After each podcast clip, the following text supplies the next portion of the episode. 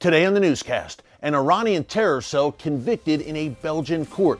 Will this be the wake up call that Western Europe needs to drop its appeasement strategy towards the Iranian regime?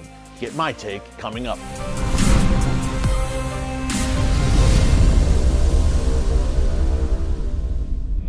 Hey folks, Erick Stakelbeck here. Welcome to the Watchman Newscast. We've got what I think is some very significant news out of Europe.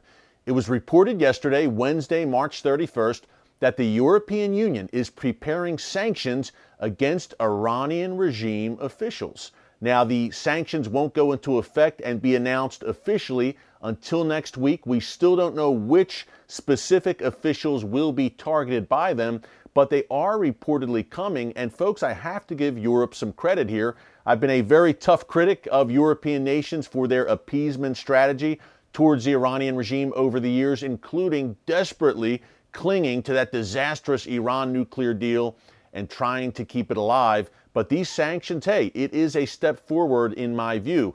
Now, the European Union is saying the sanctions are due to Iran's human rights violations, in particular stemming from some very nasty events in late 2019 that unfolded inside Iran. There were demonstrations against the tyrannical Iranian regime, and under the orders of Supreme Leader Ayatollah Khamenei, the Iranian regime's goons in the streets cracked skulls of protesters, of Iranian citizens, and killed at least 1,500 Iranian demonstrators.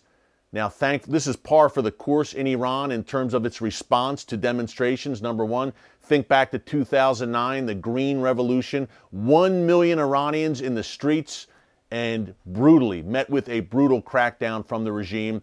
But kudos here to Europe. I have to give credit where it's due to call the Iranian regime out here and hold their feet to the fire a bit over these horrific human rights abuses that are conducted by the Iranian regime on a daily basis. Now, part of these sanctions entail, uh, it restricts, I should say, I'm sorry, freedom of movement for these officials who will be sanctioned. Again, they're not sanctioning the nation of Iran, they're sanctioning specific individuals who operate in the Iranian regime and are involved in that terror and human rights smashing apparatus. So their freedom of movement will be restricted when it comes to traveling to Europe. Also, any assets they have in Europe will be frozen. Hey, again, folks, it is a start, and my prayer is that Western Europe, in particular, the European Union, is getting the wake up call it needs to the extent or of the extent of the Iranian threat. I will give you a great example, which should have been a major wake up call for European nations.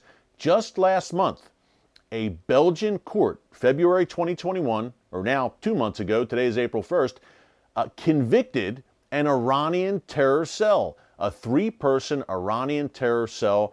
Now, two of the people in this trio, they were a couple with Belgian Iranian dual citizenship. But the third person is really interesting, folks an Iranian diplomat based in Vienna who apparently masterminded this terror plot. His name is Asadollah Assadi, again, convicted last month in a Belgian court. And here's the crux of it the plot. Back in 2018, the three of them plotted to attack and set off explosives and explosive device at a rally near Paris, France, a rally of Iranian dissidents, exiles who are based in Europe now. They were gathering outside of Paris, a large gathering, probably thousands of people there. And this trio of Iranians led by an Iranian government official. Key point there, folks, again, an Iranian diplomat. They plan to attack this rally of anti Iranian regime activists. Now, the couple, the Belgian Iranian couple I mentioned, they were traveling through Belgium when they were stopped by authorities with explosive substances in their car. Again, this was 2018. A day later, this Iranian diplomat in Vienna was also arrested. He again was the mastermind took a few years for this trial to unfold, but it unfolded and the conviction took place last month in a Belgian court. All three convicted. Hey, you can't say that the Iranian regime knew nothing about this, folks. Uh, number one, this was a top Iranian diplomat in Vienna involved, masterminding the whole thing. And number two, there is a long track record throughout the 1980s and the 1990s of Iran targeting dissidents on European soil. Many times, people who oppose, Iranians who oppose the regime, they flee, they get out of Iran, and they resettle in Europe or the United States or Canada. Well, Iran very boldly, the regime in the 1980s and 90s, was behind several assassinations on European soil. And what about remarks from the U.S. State Department's top counterterrorism coordinator, Nathan Sales, back in September 2020? Now, Sales is no longer at the State Department. He worked under the Trump administration, but he gave a very revealing speech in September in which he said that the Iranian regime is moving weapons and ammonium nitrate through European nations. Now, ammonium nitrate should ring a bell for you. It's the substance that has been used in several deadly terrorist attacks over the years. Think of the 1995 Oklahoma City bombing right here in the United States, and also that massive explosion in the port of Beirut in August 2020, the mushroom cloud over the Lebanese capital caused by a massive stockpile of ammonium nitrate that went up in flames there in Beirut. Nathan Sales, very interesting remarks. I want to read them to you directly. I'll just go right to my phone here. I want to quote him correctly because it is very important. Sales said in September 2020, again, the State Department's top counterterrorism coordinator then, I can reveal, said Sales, that such that Hezbollah weapons cache, caches have been moved through Belgium to France, Greece, Italy, Spain, and Switzerland. I can also reveal that significant ammonium nitrate caches have been discovered or destroyed in France, Greece, and Italy. We have reason to believe that this activity is still underway. As of 2018, ammonium nitrate caches were still suspected within Europe, possibly in Greece, Italy, and Spain. He added, key point here, why would Hezbollah stockpile ammonium nitrate on European soil? Sales said the answer is clear.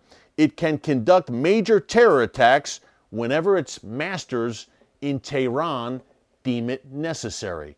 So, to me, a very credible source uh, outlining how Hezbollah, Iran's top proxy, an extension of the Iranian regime, is very much active on European soil, in particular in Western Europe. Again, hello, European Union. Major wake up call for you. Combine the Paris plot, the convictions last month, these statements by Nathan Sales, and folks, I think we have a problem. And the United States is not immune to these Iranian terror plots.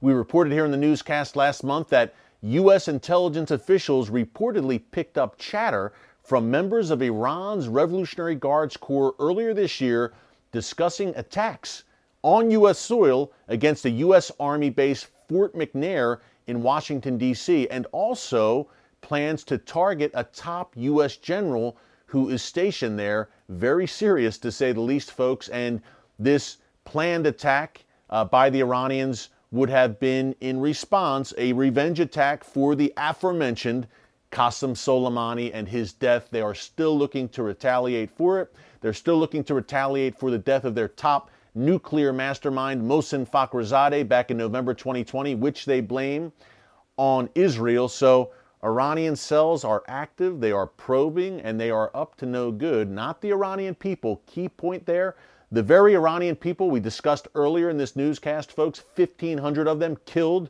by this wicked regime.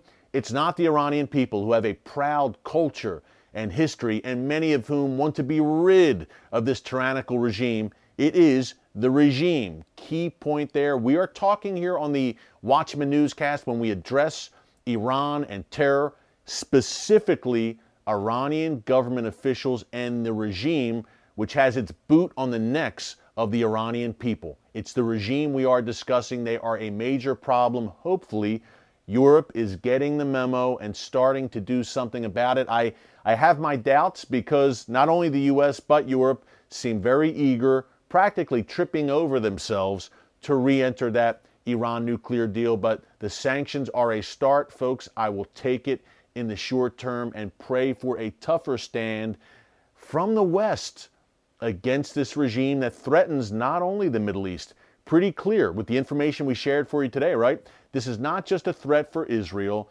not just a threat for Saudi Arabia or the broader Middle East.